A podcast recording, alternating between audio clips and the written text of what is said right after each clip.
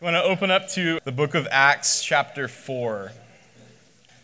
So there's a story that takes place in the book of Acts sometime around the year 30 to 35 AD, after the death and resurrection of Jesus, after Jesus ascends to heaven. And the story involves two men, one named John and one named Peter. Peter is one of the apostles, they're both apostles. Peter has just uh, healed uh, a man who was crippled at a gate called Beautiful in Jerusalem. Uh, he's uh, created quite a controversy with his, his preaching and some of the actions that he's, he's doing. And he, he ends up getting thrown in jail, some of the city officials. They're real concerned about what he's, what he's preaching. And he goes and he stands trial in front of the Sanhedrin, which is kind of like the Supreme Court of that area. And on trial, he debates he pleads his case on trial. And he talks about kind of what he's done uh, with healing this man, and like what he's preaching, what he's proclaiming. He creates such a compelling argument that the officials look at him and say this in Acts chapter 4. It says, When they saw the courage of Peter and John and realized that they were unschooled, ordinary men, they were astonished and took note that these men had been with Jesus. All of a sudden, there's some credibility here with what Peter's talking about because he had spent time with Jesus. He's unschooled, he's ordinary, and yet there is authority to what he is saying because of something that he has experienced. Experience is something that gives credibility. We know this when you think of even the idea of a witness. What is a witness? Someone who has uh, experienced something firsthand and gives an account of it or proof of what happened. Even today, when we have trials, if, uh, if there's no witnesses, we can't convict, right? Witnesses are absolutely essential. Peter has witnessed something, and because of that, he has credibility. What's also interesting is Peter isn't like the Apostle Paul, who is very educated, very well thought out, um, and, and creates a lot of great arguments about who Jesus is. Peter doesn't necessarily have that same education, and yet there's an authority to him, just like Paul has, because of what he has witnessed. He's speaking of an experience, therefore, he has credibility. And as we talk through our topic today of forgiveness, I want to look at what Peter experiences and what he says about this topic. Because what he experiences gives him great credibility and authority. So, Peter, the man in this story, first time we kind of experience uh, he comes onto the scene is in Matthew chapter 4. And I believe I have a picture of Peter. Uh, a painting of Peter. And uh, we have different images of what Peter looked like. I like this one. It was from uh, the Spanish Renaissance painter, El Greco. Um, and this is obviously like kind of later in Peter's life. When I saw this, the first thing I thought is, that is Tyler Els in like 40 years. I mean, even the pose. I thought, man, that looks just like Tyler. Usually, when we have images of Peter, they're always kind of like older in life. And we forget that when Jesus meets Peter and many of the disciples, these are young men. Some of them are teenagers, some of them are in their early 20s. Peter's this young, and, and what we know is that he's this young fisherman. Peter meets Jesus in Matthew chapter 4. It says that Jesus is walking beside the Sea of Galilee. Uh, he saw two brothers, Simon called Peter and his brother Andrew, and they were casting a net into the lake, for they were fishermen. And Jesus says, Come, follow me, and I will send you out to fish for people. So he kind of uses a pun there, right? Like, you're a fisherman, I'm going to give you this new calling you're going to be fishing for people. And, and Peter is this, this young man. We know he has a family, he's married. Uh, he's a fisherman, which is a great occupation for this time period. And and, he's, he's living on kind of the Sea of Galilee. Uh, he's, he's from uh, a little town called Bethsaida near Capernaum. Uh, his life consists of, uh, of working hard and making a fair wage. Uh, if you were Peter, uh, you would probably go and work at night. You would fish at night. You would fish all night long until the dawn. And then you would come in, bring your, your boat into the dock, eat breakfast, take your fish to the market, and then go take a nap, probably sleep till about noon. Uh, it, a lot of guys hear that rhythm and they're like, that, that sounds like a wonderful life. That would be out fishing all night, making a living off fishing. I could do that. Uh, it, it's, a very, it's, a, it's a great life that Peter has. And when Jesus meets him, whatever happens in this moment, oh, pay no attention to what's happening here. Whatever happens in this moment, Peter is so compelled to follow Jesus that he's willing to leave this life. Jesus says, Come and follow me. Peter becomes one of his disciples, one of his inner three. And there's story after story. Some of you are familiar with stories where he, he walks on water, he helps uh, participate in feeding the 5,000. There's all these stories of Peter. There's one interesting story when it pertains to forgiveness in Matthew chapter 18. Peter asked Jesus about this topic of forgiveness. And why I think this is important and why I want to look at the life of Peter is the question that he asks. To me, it's like if you could ask God anything, what would you ask? I say that to my kids, and Ezra's response would be like, you know, I want to know how many donuts there are in the world. Like, what are the mysteries that we want to know? Peter has the opportunity, he spends time with Jesus, the Son of God, and he asks him a question pertaining to forgiveness. And Peter says, says, Then Peter came to Jesus and asked, Lord, how many times shall I forgive my brother or sister who sins against me? Up to seven times? So it's a question that probably is rooted in a relationship or circumstance. There's more going on here that leads him to ask this question.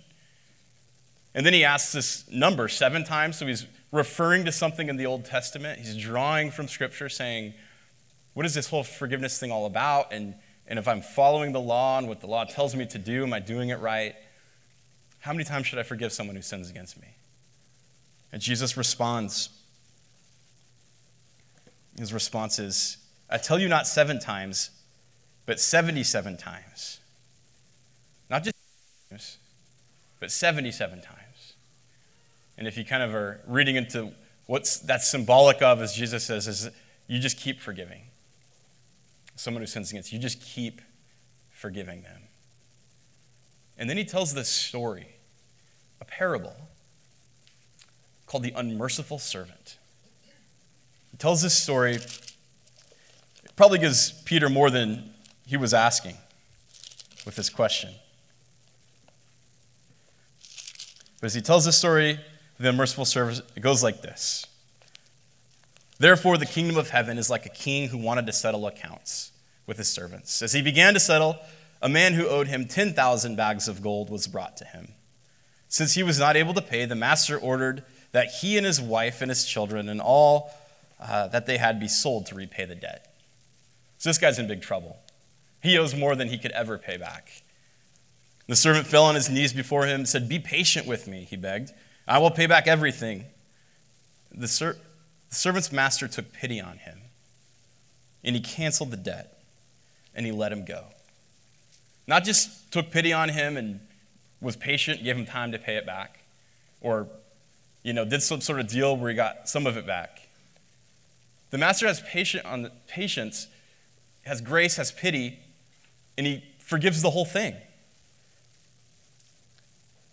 The story goes on to say, but when that servant went out, he found one of his fellow servants who owed him 100 silver coins, and he grabbed him and he began to choke him. Pay back what you owe me, he demanded. And his fellow servant fell to his knees and begged him, Be patient with me, and I will pay you back. But he refused. Instead, he went off and he had the man thrown into prison until he could pay the debt.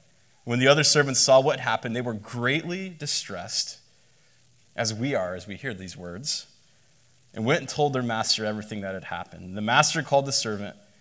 He called him in and he said, You wicked servant, I canceled all that debt of yours that you begged me to. Shouldn't you have had mercy on your fellow servant as I just had on you? In anger, the master handed him over to the jailers to be tortured until he should pay back all that he owed. Then the Heavenly Father, this is how my Heavenly Father will treat each of you unless you forgive your brothers and sisters from your heart. So Peter's like, ask a simple question, and then you get that response. What Jesus does when he's talking about forgiveness with Peter, this man that he has spent time with, this man that he's teaching the ways of the kingdom, the way of Jesus, he takes forgiveness and he starts to connect something deeply rooted in his heart about how he has been forgiven and how he treats others because of it. Jesus makes this connection between forgiveness and forgiving others. This man was forgiven this great debt he could never repay, but he couldn't show forgiveness to someone else. And Jesus says there's a problem here. There's this connection. For those who follow Jesus, kind of our story is this that God loves us so much that all the things that we get wrong in this life, He has made a way for us to be in relationship with Him, and it's called the cross. And on the cross, He takes the punishment of all of our sin, all of our debts, and He forgives them. For us to be in relationship with God is this understanding that I had this debt that I could never repay. And in God's grace and mercy and justice, He forgives it. And now we live in relationship with people who hurt us all the time. How then do we live as followers of Jesus? It's not easy. But there's something deeply connected between what God has done for us, us understanding God's forgiveness, and how we live with people every single day. Pretty heavy question, pretty heavy answer. Then, as we know the story of Peter, as Jesus is arrested and is getting ready to go to the cross, the disciples kind of disperse. Everyone's in danger. Wonder what you would do in that situation? Many of us would probably choose to figure out how to live, preserve our own lives. Peter's kind of hanging close to the situation, and Jesus says, At some point, you will deny me. And at some point, this will get too dangerous, and you'll you'll kind of try to get out of it. And Peter says, No way, I would never do that. I would never deny you. And then we have this story where Peter denies Christ. This girl sees him, says, Weren't you with Jesus, the guy that had just been arrested? And he goes, No, that wasn't me. They recognize his accent. They say, You were with Jesus. He goes, No, it wasn't me. And he basically denies him, betrays him, turns his back on him, pretends like he doesn't know Jesus.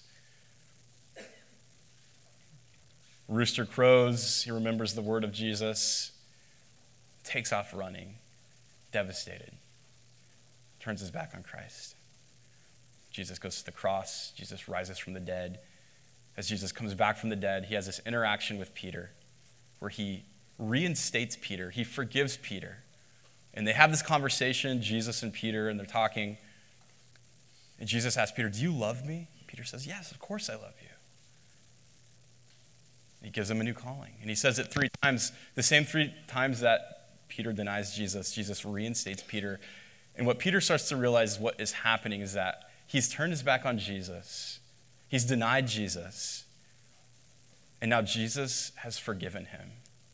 And he starts to talk about a future with Peter and what Peter's life is going to look like. Peter betrays, denies, turns his back and Jesus reconciles with him. Peter experiences this forgiveness that Jesus was talking about in this question. When a lot of us would probably be bitter, a lot of us would probably say, You had your chance. You didn't defend me. You didn't come to my aid. You denied even knowing me. I thought we were in this together. Where were you? I wasn't around. How you talked about me? How you pretended like you didn't know me? Jesus forgives Peter. He experiences the forgiveness of God in a tangible way here. Peter was one who had been with Jesus. So later on in Peter's life, when he looks like Tyler Ells in the photo, when he looks like an old man, he starts to write to the church, groups of people and he writes specifically to families and close friends. And he has a word about forgiveness. And when we understand Peter's story, this fisherman, probably not trained in psychology, probably not trained in marital counseling, but he has this credibility because he's been with Jesus and he has experienced firsthand the power of forgiveness and reconciliation. And he says these words to a church in 1 Peter 3 9. He says, Finally, all of you, be like minded and sympathetic, love one another, be compassionate and humble. Do not repay evil with evil or insult with insult. On the contrary, repay evil with blessing. Because to, because to this you were called, so that you may inherit a blessing. Remember, he's talking to families, he's talking to people who are doing life together in close community. And he says, Do not repay evil for evil, but repay evil with a blessing. What in the world does that look like? What in the world does that mean? So that you would inherit a blessing. What Peter is talking about here is this way of Jesus. It is radical, it is countercultural, it is counterintuitive. Because when people hurt us, and when those closest to us hurt us, and when people in our family hurt us, our initial response is payback, whether it's through something physical or it's through something passive. We go into protection mode, and here Peter is saying, repay evil with a blessing. This is a man who has been with Jesus. There's credibility to these words where he's saying there's a better way to live life in relationships. Doesn't mean it's easy, but there's a blessing that comes with it. Forgiveness, something that is, I think, what is what makes us so unique as followers of Jesus, and is probably something that we have to work the hardest at forgiving. Just finished my time at Fuller Theological Seminary. Uh, kind of this long term goal, wanted to get it done, got it done last year. My dad's happy. But it was just a great experience. One of the things that they had us do was to start to define terms that were uh, important kind of characteristics of God in the church. Forgiveness is one of them. And this is a way that my school would define it. And it was helpful for me. What is forgiveness? The practice of attending to others by pursuing God's help with releasing anger and bitterness. Let me say that again. The practice of attending to others by pursuing God's help with releasing anger and bitterness, choosing to seek God's restoration rather than seek retribution, and offering one another to God when we hurt each other. I love that definition. This is something that you practice. It's like when you go to the doctor and you don't necessarily get the answer that you want, or they don't know and they're looking at something like that's why we call it a practice. It's not perfected. Forgiveness is something that is practiced, it's something that we work at, and it's something that we go to God with. What is forgiveness? The practice of attending to others by pursuing God's help with releasing anger and bitterness, choosing to seek God's restoration rather than seek retribution, and offering one another to God when we hurt each other. Forgiveness also is an acknowledgement. What I have found is that forgiveness is an acknowledgement it's an acknowledgement that the world isn't the way it's supposed to be.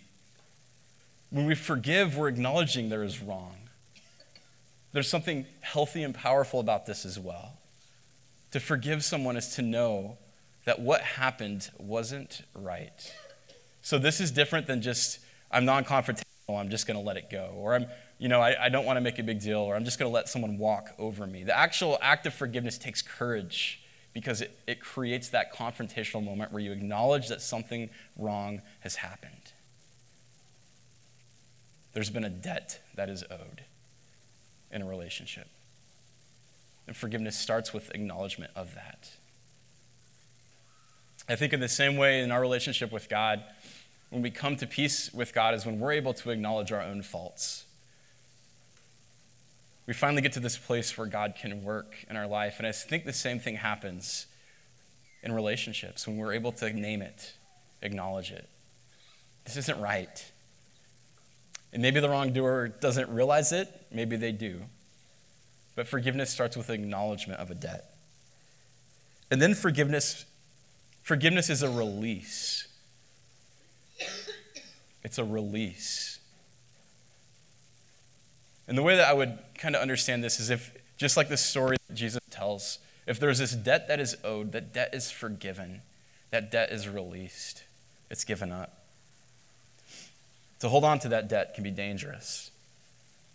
I've told this story before about think, forgiveness, and uh, I like to tell it again because one of the most powerful things I ever heard about forgiveness happened when I was a young pastor working at one of our sister churches in town. Uh, there was a, a woman that came in to meet with the pastors, and a couple of us met with her. She started to tell us her story, her upbringing, some of the things that happened in an early marriage. It was story after story. Just as we heard it, we thought, how in the world have you survived some of this? And we started to talk. She's like, I want you to understand kind of what has happened to me, where I've come from. And finally, we got to this place where you seem so great now. Like, you seem like you're okay. You're living life. You've created this new life, and it's beautiful. Your family's beautiful. Like, what in the world? She said, I came to a place where I had to forgive. And forgiveness works. And she talks about how this person that had hurt her, this person who had done wrong, she started to describe how she would entrap that person in her soul. And she had said, What I had realized is that I had like this castle inside of my soul. And in the castle was a dungeon. And that's where I would trap the people that hurt me in this dungeon. I would punish them there, I would keep them there. That's where they were in prison in my soul. She said, I came to this realization that when you put someone in jail, when you keep them there to punish them, whether it's a life sentence, you have to continue to feed that person. And that means you're putting resources towards it. She said, I came to this realization that I didn't want to feed this anymore. So she said, I released them from the dungeon of my soul. Forgiveness is a release. There's something freeing about it when we're able to acknowledge it and understand the pain that it's caused and understand that there's a debt that's owed and to finally say, I am releasing this. I am no longer feeding this. I love what Anne Lamott says about unforgiveness. She says, unforgiveness is like, re- it's like drinking rat poison and expecting the rat to die. I don't know if she was the first to say that, but I've heard her say that. And it's unforgiveness. It creates this bitterness, it creates this this cycle of us continuing to, to feed and to punish, and yet at the same time, we find that we're the ones continually being wounded by it. So it's an acknowledgement, but then there's also this release that happens. Forgiveness is trusting, it's an act of trust as well. Forgiveness doesn't just happen between a wrongdoer and the person who's been wronged. I've come to understand that forgiveness happens in a triangle. The third point of the triangle is God. We talked about this last week when we're willing to forgive and let go and give up our right for vengeance. What we're doing is we're believing and having faith in divine retribution. That God is the one that will make these things right, that God sees the wrong. And I don't know how forgiveness can really happen without God entering into the relationship between the parties that are hurt. We trust that God, the way that He has forgiven us, allows us to forgive each other. Forgiveness happens in a triangle, and it requires trust that God will do a work in our lives. It's the only way sometimes it could be possible. There's some things that have happened in this life that I don't know how you forgive, but with God, there's resurrection, there's restoration, there's redemption. Also, forgiveness, forgiveness is a hoping. It's a hoping for something. A hoping for things to be made right. Ernest Hemingway tells this old story about that takes place in Madrid. Ernest Hemingway talks about how in Madrid the name Paco is very common, maybe like the name John uh, here, named Sophia for a young girl. We named our daughter Sophia, and turns out everyone in our class is named Sophia. But the name Paco is extremely common. And there's this old kind of story, it might be myth, that happens in Madrid that there's this father that has a son named Paco. And he's an estranged son. Something's happened. He wants to reconcile with his son. He doesn't know how to get a hold of the son. The son has run away from home. So he decides to go to the local. And he puts an ad in the newspaper. And it says, Paco, meet me at Hotel Montana, noon on Tuesday. All is forgiven. And he hopes maybe Paco will read the newspaper and meet him there. So he runs the ad in the newspaper, goes to Hotel Montana, waits for him on a Tuesday, noon. And 800 young men named Paco show up. Everyone's trying to figure out what in the world is going on. So of these young men hoping forgiveness, their family, hoping for reconciliation. He's not even sure if his son would show up.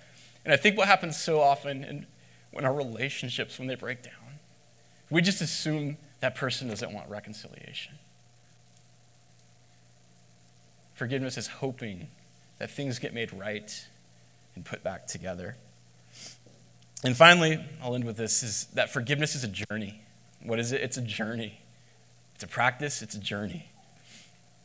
This isn't something that we just move through quickly and we flip a switch and all of a sudden things are made right.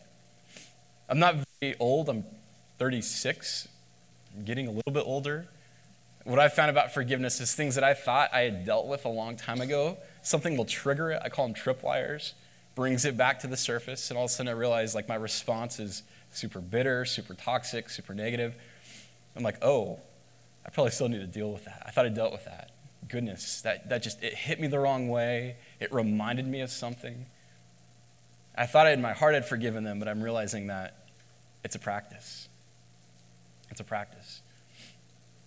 There's a story of an old Franciscan monk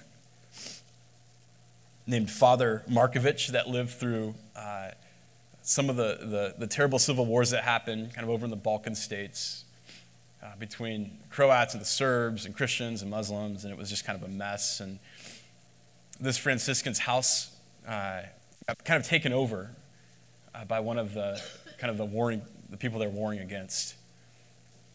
Franciscans is Christian finds out that uh, the people that have kind of moved into this town are Muslims. People that uh, have moved in after the war haven't left. And he has this house that was his family's house for generations. And as everything kind of settles and there's this kind of, uh, kind of a little bit of a peace, he goes back into the town and he wants to find out what's happened to his house. Goes in, finds out there's a woman living there. It's this Muslim woman and he's like, This is rightfully my house, but everything's been lost, and I don't know if I'll ever get it back, but it'd be great to at least go back and see if I can get it. Finds out that she's squatting the house and she doesn't want to give it up. Kind of goes through back channels trying to figure out how to get this house back, and then decides finally that he needs to go and meet with this woman. So shows up. She meets him outside, a cigarette in her mouth and a gun in her hand. She said, I knew you were coming. This is my property now. What do you want? And he looked at her and he said, I would like for you to make me a cup of coffee. It caught her off guard. She said, Okay, come on in. I'll make a cup of coffee. He goes in, makes them both a cup of coffee, and they sit down. And for hours, they just start talking, talking about what happened with the war, and finds out that her son lose, lost his life in this in battle and we were talking about how this was his house, and she said, It's my house now. My son paid, paid the price for it. He gave his life that I could have a place to live. Starts to understand the situation. They continue to talk through it. Conversation goes on for a while. Leaves there, civil conversation. And she says, Would you be willing to come back again and have coffee with me? He says, Sure. Goes, comes back another time. She says, When you come back, whatever happened in our last conversation, and seeing you come back this time, it reminded me of my son coming home from battle. This Franciscan talks about the conversations they would have, and he says, Initially, we never talked about forgiveness, we just practiced hospitality. And as that hospitality took place, we started to repair a relationship where there was great hatred towards each other. And now there's reconciliation. It wasn't easy, it didn't happen right away. I didn't get what I wanted right away. But because of this basic hospitality, this journey started towards reconciliation. I love that story because I think that's how forgiveness works. It might start with a cup of coffee, with an act of hospitality. You may not be able to get to the bottom of the situation right away, but you can start a process of reconciliation. And then you stay at it, and you go down this journey for forgiveness. Forgiveness is an acknowledgement, it's a release, it's trusting, it's hoping, it's a journey. And Peter says this is the blessing. We start to live life. And as God has forgiven us, we are empowered to forgive others. There's nothing easy about it, but there's blessing for it. So we live life with others. We're getting ready for the holiday season. We've got Thanksgiving, we've got Christmas coming up. It's an exciting time. Big football games coming up, I'm excited about. It's also a time where we can approach with great anxiety because we live in brokenness. Our families are broken, our friends are broken. And as we approach this holiday season, that can create all sorts of anxiety as we realize we're going into situations where there's tripwires, where there's things that could just blow up. My encouragement today is, in the words of Peter, you forgive evil with a blessing. There's a way of life that we can live that's not easy, but is good. And as we approach this holiday, maybe there's people in your heart that you know I need to start this journey with. Maybe I've been journeying in forgiveness. Today, we invite you to come before God with that and say, Lord, this has to be a triangle. Move in this relationship. Allow me to release things that I need to release. Give me hope. Bring healing here. Each week we end our time with communion. It's a sacred moment that represents divine forgiveness, also acknowledgement of divine retribution that God will make all things right someday. And we take a piece of bread that represents his body that was punished on the cross for wrongs. We take a cup of juice that represents blood that cleanses and washes away the dirt we remember God's forgiveness for us, this master who has forgiven us unpayable debts. Today we come receive that forgiveness and the reminder of that forgiveness. And we ask, Lord, with your grace, may we be people who forgive as well. Tim's going to come back up here and close us with a time.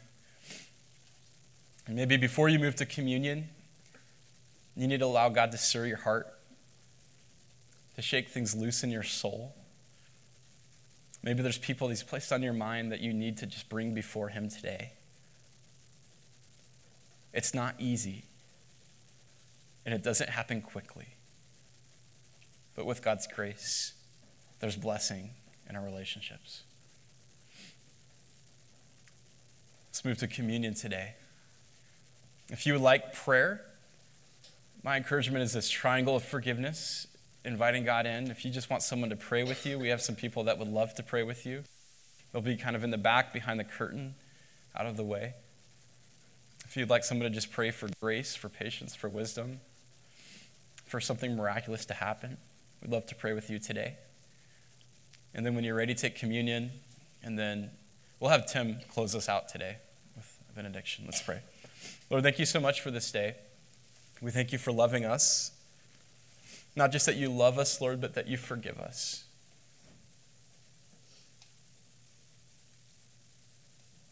Lord, we need forgiveness. We need grace to forgive. As we think of your story with Peter, your, your close friend, this disciple who denies you, and how you engage him. You acknowledge what happens, and yet you release him from that. You, you create a future. How life changing that was for Peter. His words to us about the way forgiveness works. May they be authoritative in our life, Lord. May they influence who we are. Those closest relationships, Lord, that we wouldn't repay back evil with evil, in the different forms that that takes, but that we would repay, repay evil with a blessing. That we would be a people of blessing.